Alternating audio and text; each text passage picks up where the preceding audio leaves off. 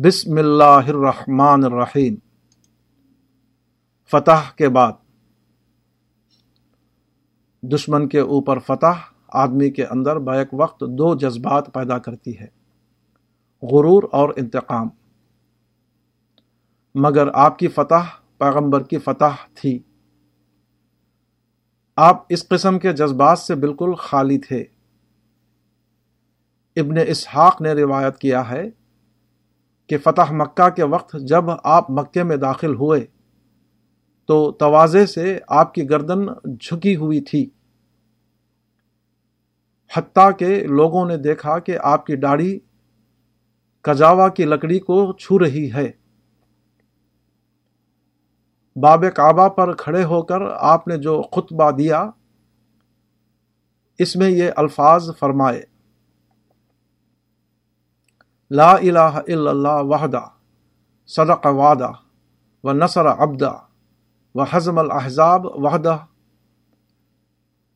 ایک اللہ کے سوا کوئی الہ نہیں، اس نے اپنا وعدہ سچا کر دکھایا، اس نے اپنے بندے کی مدد کی اور دشمن کی جماعتوں کو اس نے تنہا شکست دی، البدایہ و النہایہ۔ گویا آپ نے فتح کے اس واقعے کو تمام کا تمام خدا کے خانے میں ڈال دیا۔ اسی خطبے میں آگے چل کر یہ الفاظ روایت کیے گئے ہیں، ثم قال یا معشر قریش ما ترون انی فاعل بکم قالوا خیرا اخ کریم و ابن اخ کریم قال فانی اقول لکم کما قال یوسف لاخوته لاتسریب علیکم اليوم اذهبوا فانتم الطلقاء۔ آپ نے فرمایا، اے گروہ قریش، میری نسبت تمہارا کیا خیال ہے کہ میں تمہارے ساتھ کیا کروں گا؟ انہوں نے کہا کہ بھلائی، آپ شریف بھائی ہیں اور شریف بھائی کے بیٹے ہیں۔ آپ نے فرمایا، میں تم سے وہی کہتا ہوں جو یوسف نے اپنے بھائیوں سے کہا تھا، آج تمہارے اوپر کوئی ملامت نہیں، جاؤ تم سب آزاد ہو۔ بہوالہ زاد المعاد ابن قیم۔ اس طرح آپ نے پہلے ہی مرحلے میں اس چیز کو ختم کر دیا جو فاتح اور مفتوح کے درمیان انتقام اور رد عمل کی صورت میں لامحدود مدت تک جاری رہتی ہے۔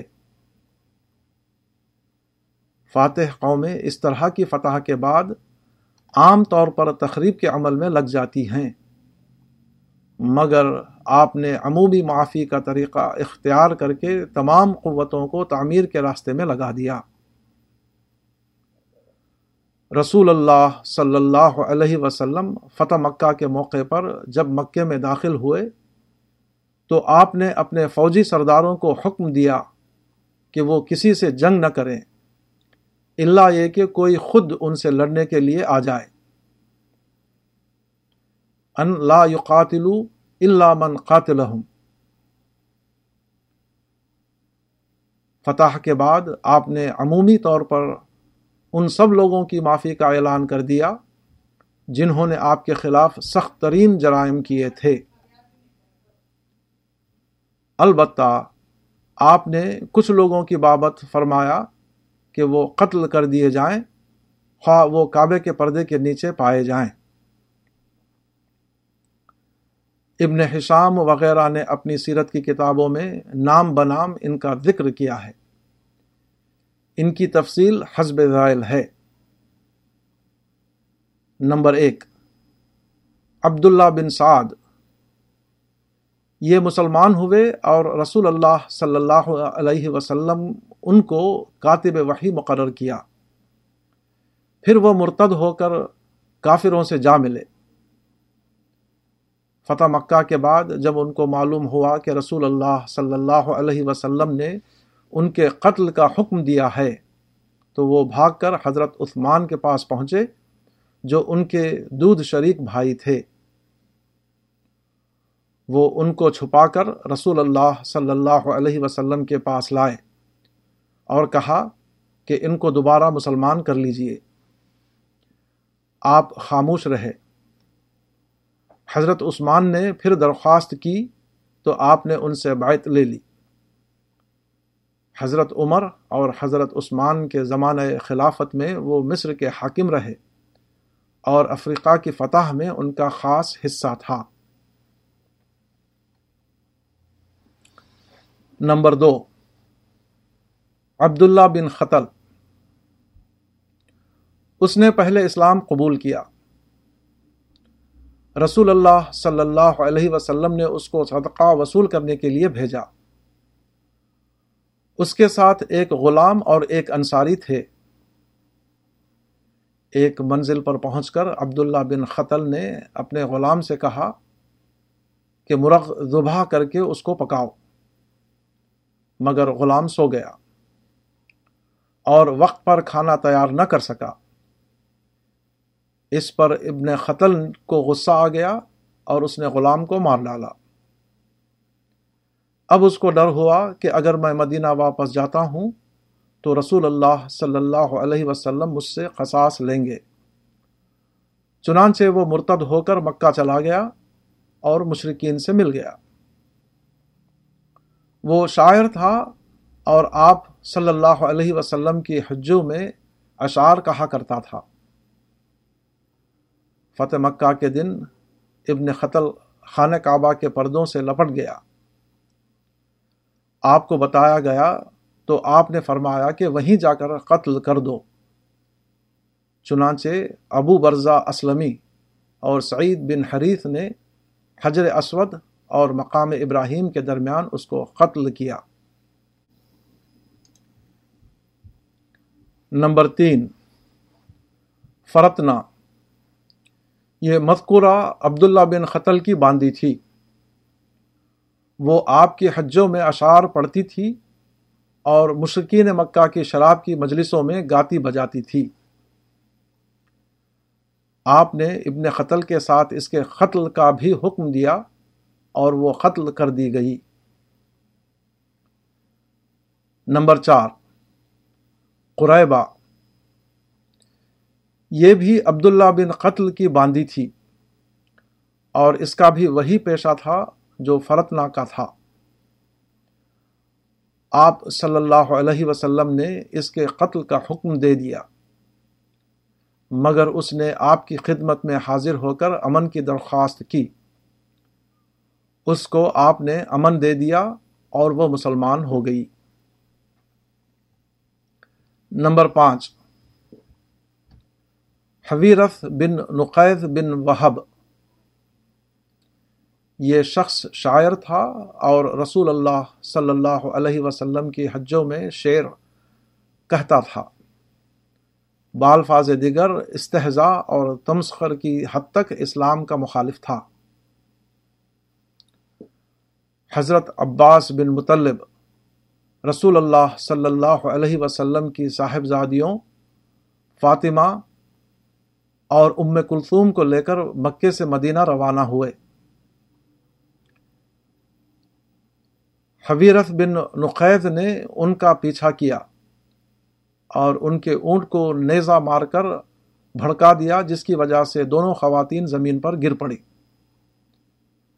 آپ نے اس کے قتل کا حکم دیا اور حضرت علی نے اس کو قتل کر دیا. نمبر 6، مقیس بن صبابہ. اس شخص کا ایک بھائی حشام بن صبابہ تھا. غزوہ ذی قرد کے موقع پر ایک انصاری نے حشام کو غلطی سے قتل کر دیا. اس کے بعد مقیس بن صبابہ مکے سے مدینہ آیا اور مسلمان ہو گیا. اس نے رسول اللہ صلی اللہ علیہ وسلم کی خدمت میں عرض کیا کہ میرے بھائی کی دیت مجھے دلائی جائے جو غلطی سے دشمن سمجھ کر قتل کیا گیا ہے. آپ نے اس کی دیت ادا کرنے کا حکم دیا. اس کے بعد وہ چند دن رسول اللہ صلی اللہ علیہ وسلم کے پاس رہا اور پھر اپنے بھائی کے قاتل کو قتل کر کے اچانک مکہ بھاگ گیا اور مرتد ہو گیا۔ آپ نے اس کے قتل کا حکم دیا اور نمیلہ بن عبد اللہ لیثی نے اس کو قتل کیا۔ نمبر 7، سارا۔ یہ عورت اکرمہ بن ابو جہل کی باندی تھی، آپ کی حجوں میں اشعار گایا کرتی تھی اور آپ کا مذاق اڑاتی تھی۔ آپ نے اس کا خون مباح کیا تھا، پھر اس نے آپ کی خدمت میں حاضر ہو کر امن مانگا تو آپ نے امن دے دیا، اس نے اسلام قبول کر لیا۔ وہ حضرت عمر رضی اللہ عنہ کے زمانہ خلافت تک زندہ رہی۔ 8 اور 9، حرث بن حشام اور زہیر بن ابی امیہ، ان دونوں شخصوں کا خون بھی مباح کر دیا گیا تھا۔ وہ بھاگ کر ابھی ایک رشتہ دار خاتون ام ہانی بنت ابی طالب کے گھر میں داخل ہو گئے۔ حضرت علی ان کا پیچھا کرتے ہوئے وہاں پہنچے اور کہا کہ خدا کی قسم، میں ان دونوں کو ضرور قتل کروں گا۔ ام ہانی نے حضرت علی کو روکا اور ان دونوں کو اپنے گھر میں بند کر کے رسول اللہ صلی اللہ علیہ وسلم کے پاس پہنچی اور کہا کہ میں نے ان دونوں آدمیوں کو پناہ دی ہے، مگر علی ان کو قتل کرنا چاہتے ہیں۔ آپ نے فرمایا، تم نے جن کو پناہ دی ہم نے بھی ان کو پناہ دی، اور تم نے جن کو امن دیا ہم نے بھی ان کو امن دیا۔ علی رضی اللہ عنہ ان کو قتل نہ کریں، چنانچہ وہ دونوں چھوڑ دیے گئے۔ نمبر 10، اکرمہ بن ابی جہل۔ اکرمہ اپنے باپ کی طرح اسلام کے سخت ترین دشمن تھے، ان کا خون بھی آپ نے مباح کر دیا تھا۔ وہ مکے سے بھاگ کر یمن چلے گئے۔ ان کی بیوی ام حکیم بنت حارث جو مسلمان ہو چکی تھیں، انہوں نے اپنے شوہر کے لیے رسول اللہ صلی اللہ علیہ وسلم سے امان کی درخواست کی، آپ نے ان کی امان منظور کر لی۔ اس کے بعد وہ یمن گئیں اور اکرمہ کو مکہ واپس لائیں۔ وہ آپ کی خدمت میں حاضر ہو کر مسلمان ہو گئے۔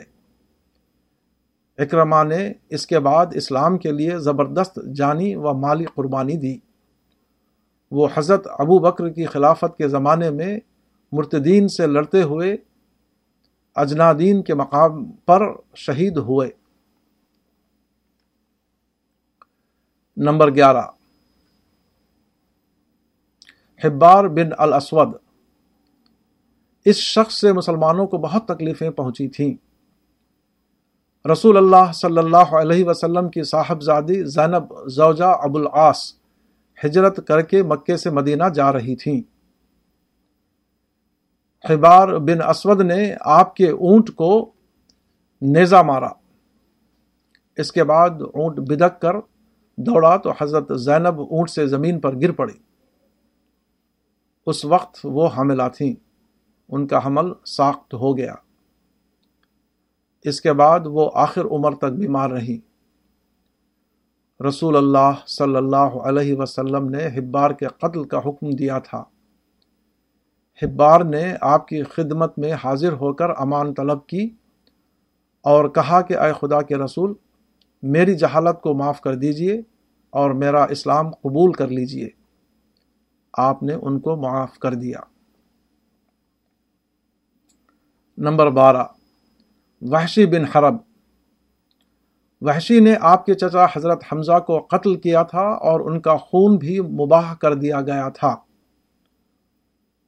وہ اولاً مکے سے طائف بھاگ گئے، پھر مدینہ آپ کی خدمت میں حاضر ہوئے اور اپنی غلطی کی معافی چاہتے ہوئے اسلام کی پیشکش کی۔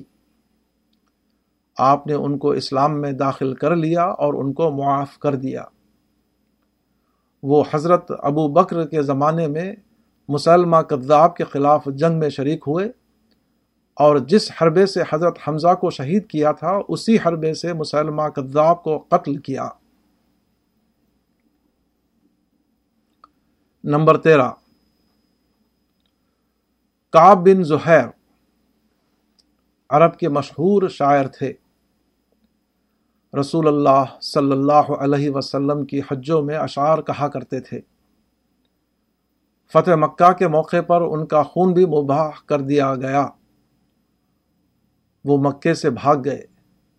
وہ بعد کو مدینہ آئے اور رسول اللہ صلی اللہ علیہ وسلم سے اپنی غلطیوں کی معافی مانگتے ہوئے بیعت کی درخواست کی۔ آپ نے ان کو بیعت کر لیا اور اس کے بعد ان کو اپنی چادر عنایت فرمائی۔ نمبر 14، حارث بن طلاطل، یہ شخص شاعر تھا اور اشعار کے ذریعے رسول اللہ صلی اللہ علیہ وسلم کا مذاق اڑایا کرتا تھا۔ آپ نے اس کا خون مباح کر دیا اور حضرت علی رضی اللہ عنہ اس کو قتل کیا۔ نمبر 15، عبداللہ بن زباری، یہ عرب کے بڑے شاعروں میں سے تھے اور رسول اللہ صلی اللہ علیہ وسلم کی مذمت میں حجو یا اشعار کہا کرتے تھے۔ آپ نے ان کے قتل کا حکم دے دیا، وہ مکے سے بھاگ کر نجران چلے گئے۔ بعد میں آپ کی خدمت میں حاضر ہو کر انہوں نے توبہ کی اور اسلام لائے، آپ نے ان کو معاف کر دیا۔ نمبر 16، حبیرہ بن ابی وہب مخزومی، یہ شخص شاعر تھا اور شعر کہہ کر آپ کا اور آپ کے مشن کا استہزاء کیا کرتا تھا۔ آپ نے اس کے قتل کا حکم دیا، وہ مکے سے بھاگ کر نجران چلا گیا اور وہیں کفر کی حالت میں مر گیا۔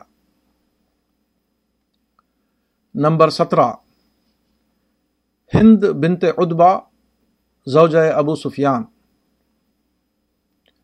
اس عرب خاتون کو اسلام سے اتنی دشمنی تھی کہ غزوہ احد کے موقع پر انہوں نے حضرت حمزہ کا جگر نکال کر چبایا تھا۔ آپ نے ان کے قتل کا حکم دیا مگر وہ رسول اللہ صلی اللہ علیہ وسلم کی خدمت میں حاضر ہوئیں اور اپنی غلطیوں کی معافی مانگتے ہوئے اسلام قبول کر لیا، آپ نے ان کو معاف کر دیا۔ اس کے بعد وہ اپنے گھر گئیں اور تمام بتوں کو توڑ ڈالا اور کہا، خدا کی قسم تمہاری ہی وجہ سے ہم دھوکے میں تھے، اوپر جو تفصیل درج کی گئی اس سے ظاہر ہوتا ہے کہ رسول اللہ صلی اللہ علیہ وسلم نے فتح مکہ کے بعد 17 مردوں اور عورتوں کے قتل کا حکم دیا تھا۔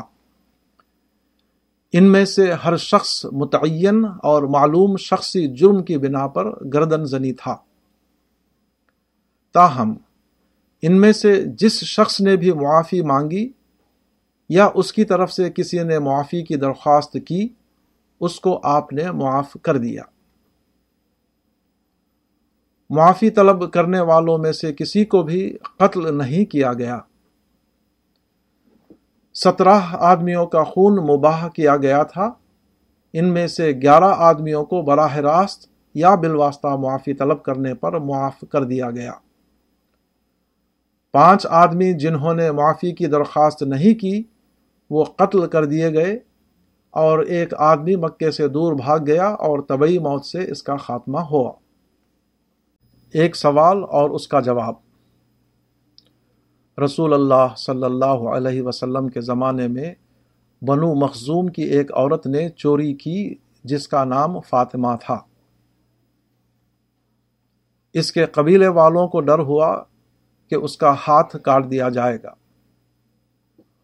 اسامہ بن زید رسول اللہ صلی اللہ علیہ وسلم کے بہت قریبی لوگوں میں تھے، چنانچہ لوگوں نے اسامہ سے کہا کہ تم رسول اللہ صلی اللہ علیہ وسلم سے سفارش کرو کہ ہماری عورت کو چھوڑ دیا جائے۔ حضرت اسامہ رسول اللہ صلی اللہ علیہ وسلم کے پاس آئے اور فاطمہ مخزومی کی معافی کی درخواست کی۔ یہ سن کر آپ کا چہرہ متغیر ہو گیا۔ آپ نے فرمایا، کیا تم اللہ کی حدوں میں سے ایک حد کے لیے مجھ سے سفارش کر رہے ہو؟ اتکلمونی فی حد من حدود اللہ۔ اس کے بعد آپ نے لوگوں کو جمع کیا اور تقریر کرتے ہوئے فرمایا، اس ذات کی قسم جس کے قبضے میں میری جان ہے، اگر میری لڑکی فاطمہ چوری کرتی تو یقیناً میں اس کا ہاتھ بھی کاٹ دیتا۔ چنانچہ اس عورت کا ہاتھ کاٹ دیا گیا۔ اس کے بعد وہ تائب ہو کر ایک صالح خاتون بن گئی، بہوالہ بخاری و مسلم۔ اس سے معلوم ہوتا ہے کہ اللہ کی ایک حد کو معاف کرنے کا اختیار کسی کو نہیں ہے۔ پھر کیوں رسول اللہ صلی اللہ علیہ وسلم نے فتح مکہ کے بعد لوگوں کو اتنی فراخ دلی کے ساتھ معاف کر دیا؟ اس کی وجہ یہ ہے کہ عام حالت میں کیے جانے والے جرم اور جنگی حالت میں کیے جانے والے جرم میں فرق ہے۔ عام حالت میں کوئی شخص جرم کرے تو اس کا جرم معاف نہیں کیا جا سکتا، مگر جنگ و مقابلے کے دوران دشمن گروہ کے افراد جو جرائم کرتے ہیں وہ اس وقت معاف کر دیے جاتے ہیں جب کہ مذکورہ فرد اطاعت قبول کر کے معافی کا طالب ہو۔ غیر جنگی حالات میں کیا ہوا جرم حد پر ختم ہوتا ہے اور جنگی حالات میں کیا ہوا جرم اطاعت اور درخواست معافی پر۔ عرب میں اسلام دشمنوں نے مسلمانوں کے خلاف بدترین قسم کے جرائم کیے تھے، مگر اعلان کیا گیا کہ یہ کفر کرنے والے لوگ اگر باز آ جائیں تو اب تک جو کچھ ہو چکا ہے وہ معاف کر دیا جائے گا۔ بحوالہ سورۃ الانفال آیت 38۔ حکم ہوا کہ دشمن اگر صلح کی درخواست کرے تو قبول کر لو، حتیٰ کہ اس وقت بھی جب کہ صلح کے بعد اس کی طرف سے خیانت کا اندیشہ ہو۔ وَإِن جَنَحُوا لِلسَّلْمِ فَاجْنَحْ لَهَا وَتَوَكَّلْ عَلَى اللَّهِ إِنَّهُ هُوَ السَّمِيعُ الْعَلِيمُ وَإِن يُرِيدُوا أَن يَخْدَعُوكَ فَإِنَّ حَسْبَكَ اللَّهُ هُوَ الَّذِي أَيَّدَكَ بِنَصْرِهِ وَبِالْمُؤْمِنِينَ۔ اور اگر وہ صلح کی طرف جھکیں تو تم بھی اس طرف جھک جاؤ اور اللہ پر بھروسہ رکھو، بے شک وہ سننے والا جاننے والا ہے۔ اور اگر وہ تم کو دھوکہ دینا چاہیں تو اللہ تمہارے لیے کافی ہے، وہی ہے جس نے اپنی نصرت سے اور مومنین کے ذریعے تم کو قوت دی۔ بحوالہ سورۃ الانفال آیت 61 و 62۔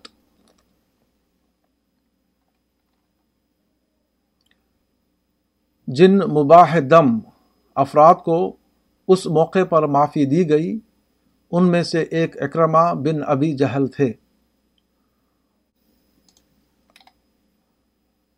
وہ اپنے والد کے ساتھ اسلام دشمنی میں بے حد سرگرم رہ چکے تھے اور رسول اللہ صلی اللہ علیہ وسلم کو ہر طرح کی تکلیفیں پہنچائی تھیں، مگر جب معلوم ہوا کہ وہ آپ کے پاس مطیع ہو کر آ رہے ہیں تو آپ نے اپنے اصحاب سے کہا، اکرمہ بن ابی جہل مومن ہو کر تمہارے پاس آ رہے ہیں تو ان کے باپ کو تم لوگ برا نہ کہنا، مردے کو برا کہنے سے زندے کو تکلیف ہوتی ہے۔